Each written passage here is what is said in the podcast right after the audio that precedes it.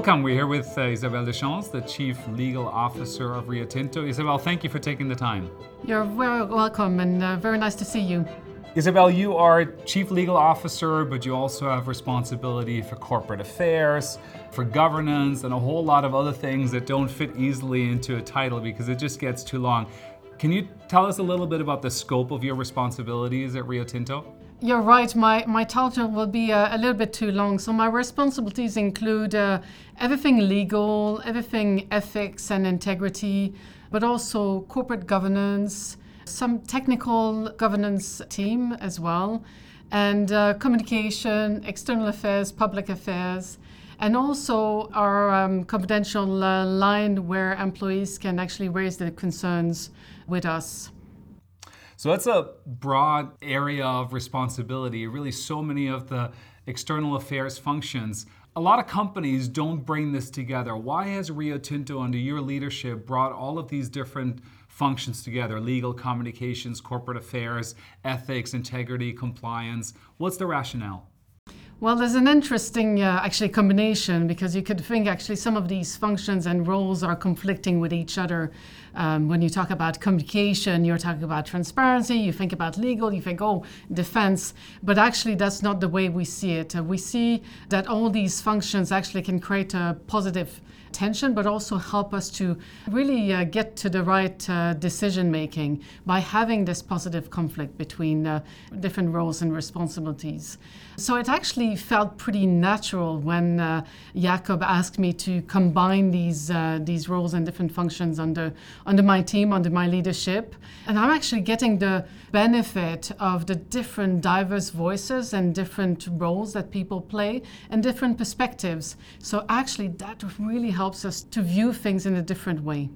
So, is it fair to say you're in charge of just a lot of stakeholder engagement and, and stakeholder management? Is that fair? Yeah, that's quite fair. Actually, my life is about uh, doing stakeholder management and, and, and listening, learning from stakeholders, understanding their needs, their expectations, and then navigating the world around that, uh, whether it's governments, whether it's uh, traditional owners, indigenous groups, communities, whether it's actually going more in the litigious sides as well with expectations of, of a different nature. So it is around managing stakeholders at all levels, yes. So, what are some of the issues that come up as you're dealing with this broad range of stakeholders? I've been at uh, Rio Tinto for a little bit over a year now, and I have to say the variety of issues and matters to deal with have been incredible. It has been from uh, uh, working and, and listening to concerns of employees through Everyday Respect, uh, the Everyday Respect report, and uh, that we we have published.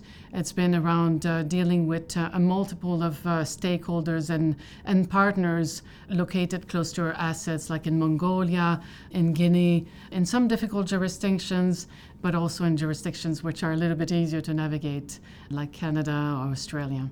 So broad geographic scope, uh, but also internal. You were referring to everyday respect. Can you say a little bit about this initiative, which is really quite pioneering, not just in the mining industry, but more broadly in, in the world of multinational business? Yeah, the Everyday Respect uh, review and investigation work that was done at uh, Rio Tinto took place, actually was started before my time. Uh, so I won't take the credit for that. We had some very good visionary people that when they started listening to some of our employees, uncovered that ha- there were some concerns that needed to be looked into. When I, I joined, actually, I started uh, receiving some of that information and that those reviews, uh, surveys, uh, listening sessions that had been done with employees. And it was actually quite heartbreaking to see some of this and hear some of the stories that were coming through. And we were supported along the way with experts. We had Liz Broderick and her team uh, supporting supporting us to, to carry out this, this review. And, and they issued a, a report which I thought was, uh, again, heartbreaking, but uh, really uh, enlightening in some of the practices and the culture that uh, probably existed uh, at Rio Tinto. And we needed to tackle as a, as a company, but also as executive coming in. I felt a real duty to, to do something with that. And then you did something brave, which is to publish the report to be entirely transparent. And, and I just have to assume perhaps there was the communication side in you that said you got to be transparent, engage people, build trust. And perhaps there was a legal side of you that said, whoa, I, I'm not so sure we, we want to share all of that. Is did that play out in this way, or was it just very clear what you had to do as a leadership team? Now, all of that plays uh, for sure, and you have to consider the different uh, the different advice that you're getting and and the expert telling you. So for sure, there will be some potentially some different views coming in from the communication, coming in from the public affairs, saying we need to what, what the governments only the governments can do something about it. The legal team feeling possibly a little bit more concerns. We're go- are we going to have a lot of claims coming out of it? But actually, when we sat down with the executive, all these different questions play out as well, and, and you have to consider all of it. So it took us quite some time actually to first digest the stories and, and really understand what was going on, what some of the data was telling us. So you have to go through the a little bit the acceptance of it. So you go through the phases of anger, not recognizing, really questioning the data, to then listening to the different experts. And then slowly, in a way, emerged a real desire to go public. We felt we needed to be transparent. We needed to do it, though, in the right way. So we wanted to be super respectful of the people that had shared their stories. So we were concerned about, at one point, the publication of the whole report because that included very personal stories. So we had that as well as uh, some of the dilemmas that you have to deal with when you're confronted with something like that. I'm sure that was a challenging moment. What are some other difficult aspects of your job as you're working across these different jurisdictions, these different stakeholders, these different issues? Lots, lots of challenges because first of all, you you need to know the countries where you're operating, and all the countries have got a different history, long history, histories that created the way the, their, their legal system, their public systems, their, their governments are set up. So you really need to understand that and the culture behind it. And therefore, I think every country has got their difficulty, whether it's around the rule of law, whether it's around uh, representations of the different communities, uh, whether it's the voices of some of these communities, whether it's the policy making as well. So we're having to navigate each of these countries all the time. The most important in my job is to uh, really listen, understand, try to understand uh, the different voices that are coming through, and then really supporting the team in making the right decisions for the moment, but also for the long term. Because in the case of Rio Tinto, we're dealing with assets that will be there for years and years and years, much beyond us and uh, beyond the next generation. So we need to make sure that we're doing the right thing for the long term. So, this long term horizon of the investments of the assets, I suspect that's one way in which mining is different. You, you joined Rio Tinto a year ago. You said you were at, at Nobel before, at Unilever. You were down the street at, at Nestle. How, how is mining different as an industry, and what are the implications for somebody in your role? It felt very different when I joined. I had to learn a lot, um, which is the beauty of coming into this role, and then you see all the different aspects in a way, what was very different at the time, and but we're also learning from other industries, is uh, in consumer goods and in the other industries, you're very close to what the consumers are telling you. You're very close to the population and the needs of consumers. In mining and processing, you feel much more removed from it. Uh, you're up the chain uh, very much. But what we are trying to get into, and Rio Tinto, we're doing that. We've done it through the Everyday Respect report, but we're doing that also through our culture transformation, is to really get closer to what people need and what people will need in the future as well. Uh, so it is no longer just about mining and digging the ground and, and providing some materials. We need to give the right materials that the world will need in the future. And that's been an important learning journey, not only for me coming in new, but actually for our leadership and for our leaders in the organization. We're all learning every day. Mining is also, traditional at least, a very male dominated industry. Are there special challenges for you as a woman to be very often the sort of face and, and voice, you know, and ears of the organization? It's a very good question, actually. It's an, I, I was a little bit concerned when I joined, and I felt, oh, am I going to be the only voice, female voice in the in the executive? And actually, I've got some wonderful colleagues in the executive as well, so I'm not the only uh, female voice. And also at leadership, there's actually quite a lot of uh, women as well. But it is, you know, an industry that's been um, very male-dominated over time. Also you know, maybe not enough representations from some of the communities and indigenous groups that uh, we are uh, we should be representing because we are operating on on lands where they have cultural connections and assets. So bringing these voices in are super important for us, and we're doing that extra effort of bringing the voices in. Uh, but I was very clear at the beginning that I said if I'm joining, I'm not going to be a token uh, voice in, in the room. I need to have my voice, and I need to bring my own diversity to the table. And I felt and I felt very welcome and listened to actually from the very beginning in the, in this team because actually the culture is also about listening. So it is it's been very welcoming in that in that sense. So when you're out there, when you're in one of the communities in which you operate, you visit a country, you're dealing with different stakeholders, right? You have traditional owners, as you mentioned, you have governments, you know, you have your employees, you might have your suppliers, you might have other governments elsewhere in markets in which you sell your commodities. And so it's important to listen to different stakeholders, but of course, sometimes there's conflict among these different stakeholders, and you end up in a situation where you may have to mediate among them or find ways of bridging that conflict. How do you deal with stakeholder conflict? I think that's one thing that a lot of executives struggle with as they're trying to respond to different stakeholders. They realize that, well, those stakeholders often don't agree with one another, and you end up stuck in the middle as a business. You're absolutely right, and this is a this is a challenge. But the first challenge is actually that you have to really listen to what the stakeholders are saying, truly saying, because actually at time there are some connections and there are some conflict that are perceived but do not really exist in reality. So I think it's been very important for me in my journey at uh, at Rio to sit down, for example, with civil society. They have a big voice. They have uh, their own views, understanding what their needs, for example, in the decarbonization, the just transition. What what what are their expectations? Sitting down with governments as well and understanding again where they're where they're coming from. Sitting down with employees, and all of the groups have got different views. And sometimes, yes, it is conflicting what I think the beauty is, and what we're, you know, I've been trying to do, is to actually share sometimes the dilemma that this causes us. The dilemma of having to deal with decarbonization and just transition. It is not easy to do it in a fast way if you don't have the government on your side and you don't have your the traditional owners and the communities alongside and working in partnership. So we have to be able to share the dilemma and what I found very interesting is by sharing these dilemmas, solutions come as well from your various stakeholders. So it is not only about listening, but it's about truly partnering to get to these solutions.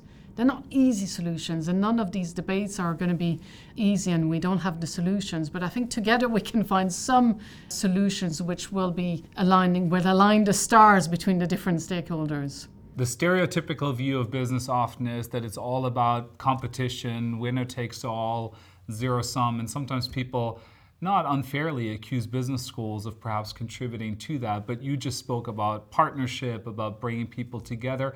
Is there a different set of skills that is required to be effective in the stakeholder engagement space that perhaps not all executives have and that they have to develop? Yeah, I do think so. I think, uh, and some leaders have it, and some leaders it's been it's been covered a little bit. And uh, you know, when you're under pressure to deliver and on on on the on something, on the objective, on the what, you tend to sometimes forget how you do things. Um, so I think there's some definitely some skills that uh, resonate and help us to navigate that difficult stakeholder mapping and environment where we think there's conflict. I think a lot of it is around showing some empathy, care for the people uh, you're dealing with, understanding and listening. So being curious about what they're com- where they're coming from, their culture, their their challenges, their pain, their dilemmas, and and really just sometimes just doing things together and having that courage of doing it together. So I think these are skills that sometimes we feel are are suppressed in leaders. I see it more and more in leaders as I I grow in the, in my career, so I think it's a it's a good thing that leaders are now also able to li- be a little bit vulnerable, and I think that vulnerability is good to make the right decisions, to think about where we want to go together. There's some business leaders who will tell you, I hope all of this stakeholder scrutiny is going to go away. Maybe this is just this one moment right now.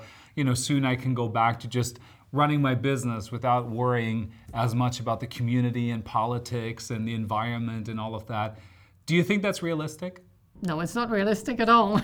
and actually, I don't want this to go away. I think it's it is important for us to to make the longer, better long-term decisions that will, will help um, us, our gender generation.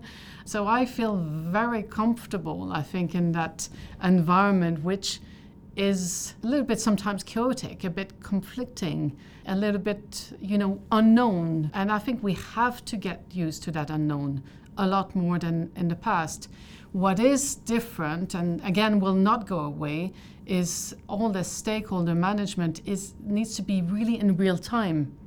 We can no longer wait for you know the next publication of a report on something to start engaging. We need to do it continuously, and that puts a lot of pressure on leaders because you need to listen, you need to take that time, and uh, it won't go away. Social media is there as well, so things get happen on, on the spot, and you need to be able to answer the questions transparently and, and knowing where, where you want to go. So having a broader purpose is important as well, I think. So you mentioned the real-time nature of all of this. I, I can't help but ask you about this. Earlier this year, uh, you and your colleagues were dealing with an emergency in Australia about a, a, radioactive capsule that went missing. Can you talk a little bit about what happened, but also then how a crisis situation like this impacts you and your team? Yeah, these these situations are very unfortunate actually. So I was actually on a plane to Australia when it happened, so completely by coincidence to Western Australia and, uh, and visiting the Pilbara as well. So when we get news like that, you're missing a, a, radioactive capsule. I mean, the first thing that comes to your mind, and, and you mobilize yourself to think about the safety. So, what uh, is it safe? Is it safe for people? Who would pick it up? Uh, where could it be? Where we actually immediately engage is that, again, it's not something you can do on your own. And you need to be very open and transparent about what happens. So, okay, we, we, we, we lost a capsule we immediately worked with um, the government, who have been so it's been a, actually an, an incredible partnership to, to really find this capsule. That's the first thing to do, and to address the concerns of, of people that could have encountered this, this capsule and give information as much as possible. So, being able to go transparently, work with partnerships, work with the communities.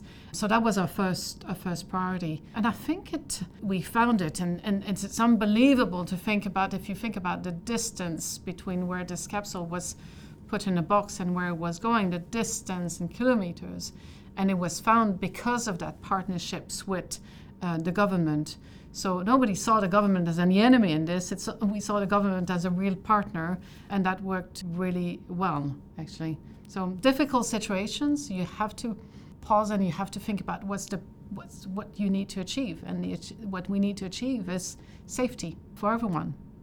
I know trust is really important to you. You speak a lot about this. In situations like this, when you are transparent, you reach out, you partner, can you leverage situations like this also to, to strengthen trust that stakeholders have? How, how do you think more broadly about how your actions contribute to the kind of trust that stakeholders have vis a vis you? Well, trust is not built overnight, and I have to say that uh, when I joined Rio Tinto and I looked at some of the events of the past, like Juukan Gorge, which was a, a, very dramatic event, which was devastating as well, and when you look at uh, again some of the culture the store the stories that came out which are things you never want to see in your your business. I have to say these really impact the trust. And it's it's it's fair to say that it should to be honest because we're all human. We want to trust the right things to happen all the time. So yes trust gets eroded. And, and i think we need as leaders and as organization to build the trust day in, day out, every day, every day, every day, and give proof points uh, that we can be trusted. It, it's a difficult one. We can do it by being transparent, fair, equitable, uh, trying to do the right, the right thing. There will be things that happen here and there that erode that trust. But the more we work again with the various stakeholders, I think that helps us to build that, that trust longer term. You and your colleagues spend a lot of time with indigenous communities, with traditional owners. Why is that important to you personally, and why is that so important to Rio Tinto? Well, for me personally, it's uh, I'm, I'm Canadian. I'm from a mixed uh, background as well, Indigenous background. So I feel very strongly about the voice of the voice of an Indigenous uh. So that's from my personal point of view, but also as as Rio, and in a way, I joined Rio also to be able to bring that voice. I think it's an important voice to have at the table.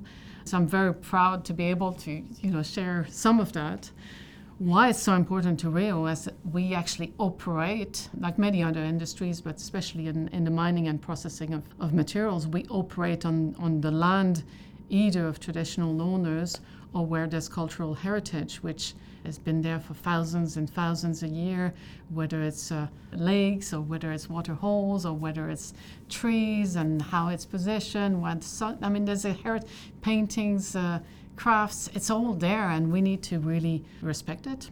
And therefore, we need to work very, very closely with uh, the indigenous and the traditional owners to understand and protect it for the long term. So, very personally, I feel very personally involved. And as a company, I think we have we have to really listen and to understand uh, where this cultural heritage protection needs to happen. Are the challenges and opportunities related to engaging with indigenous communities? Are they similar in, say, Australia and Canada and in South America? Do, do they vary a lot? How do you, you, you have this uh, sort of privileged view in some ways by, by looking at some of these issues, if you will, in a, in a comparative way? I tend not to compare personally because I think every, again, like uh, any country, any indigenous group will have its own culture and its own heritage and its own voice and, and history. But there are some definitely some some commonalities in some parts of the world where some of the indigenous voices have not been heard and they had had not the right the same rights than other communities. So that voices unheard is something that really I take at, at heart. Uh, that I see, and in many countries, to be honest, now there's been a lot of work done to uh, listen, to understand the history, to give back the voice. Um, that's why I'm very keen for us also to go as a company. We go much more into co management, partnerships. What can we do together? In biodiversity, for example, I think there's some huge opportunities there to partner, which we haven't got all the answers to yet. And I think we, will, we need to explore much more and to to listen to, to voices uh, much more. But I think we'll, we'll get there, and step by step, we'll, we'll, we'll get more voices at the table, I'm, I'm sure. We seem to be in an era where governments are asserting themselves, perhaps because of the experience of the pandemic, perhaps because great power conflict is back, but it seems to be the case that governments have uh, stronger points of view about views about control of resources, over supply chains, over investments, who gets to invest where. Do you notice that kind of a shift? And, and if so, how, how are you dealing with it as a global company? For sure, we see some some shifts. I mean, there's, there's a lot of geopolitics uh, coming coming into play uh, right now. There's uh, some some moments of tension, some moments of less tension.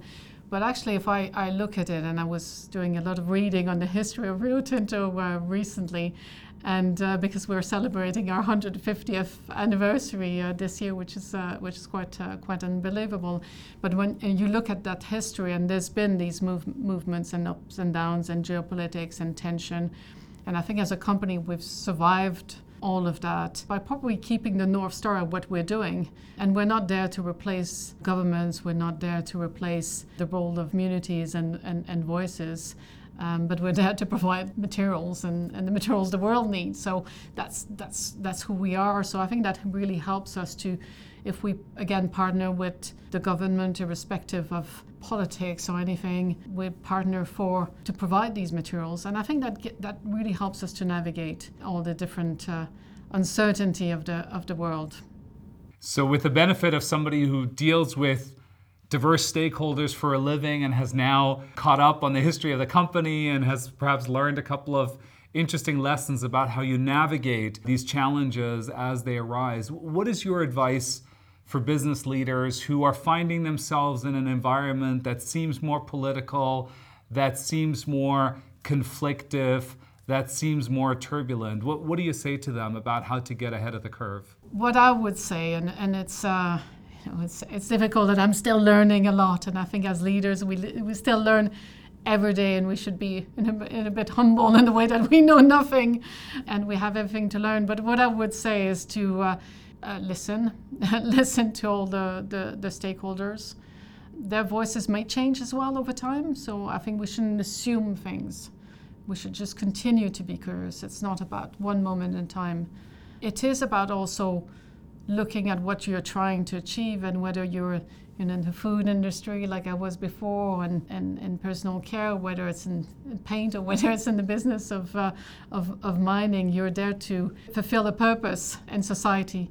And I think it's important to keep that purpose at heart, what you're trying to achieve, and really listening to the voices at the table I think it's it's actually quite extraordinary in our case that we've got different voices at the leadership team. That everybody's got an equal voice and can say when they disagree, and when they agree, be accepting of the, the conflict in a way, embracing that conflict, because I think that helps us to make better decisions and help us to listen better to what's happening in, in the world. So I would say really be curious, continue to be curious, and continue to learn. And I'll, I'll try to do the same.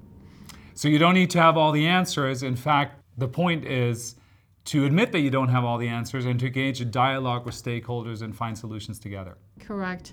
And listening to the experts, I mean, it's very important to, we have fantastic people that are much better than us and should be much better than us in, their, in what they're doing. Uh, we've got f- uh, formidable people that, uh, in my case, do the, uh, the, the public affairs engagement, and they come with uh, extremely good insight um, as to what to what to do, what to address. The same thing with the, our teams dealing with uh, the communities. They go and that's their their job. So listening to these experts and the people that are on the ground doing it every day and capturing these these different insights. For us, after that, it is again again looking at the different conflicting views and ensuring we're truthful to, uh, to, our, to our, our, North Star and maintaining the, the cap a little bit. And one of the things is, I think in, in companies like huge companies like us, where you're navigating in difficult environments as well, there can be a lot of noise and it can be you can get really stuck in business of stuff happening and it's always good to take the time to pause and reflect and uh, think about what again you're trying to achieve not to lose that North Star. And we're all human beings, so we tend to just go and get on with things. Uh, but the most important is just to elevate yourself a little bit and rethink is this right? Is this right for the people? Is this right for the stakeholders? Is this right for our employees, the different stakeholders. So that's also what I would say. It's a perfect place to leave it. Isabelle, thank you so much for sharing your insights with us. Thank you for the great work that you and your team are doing, and all the best. Thank you very much.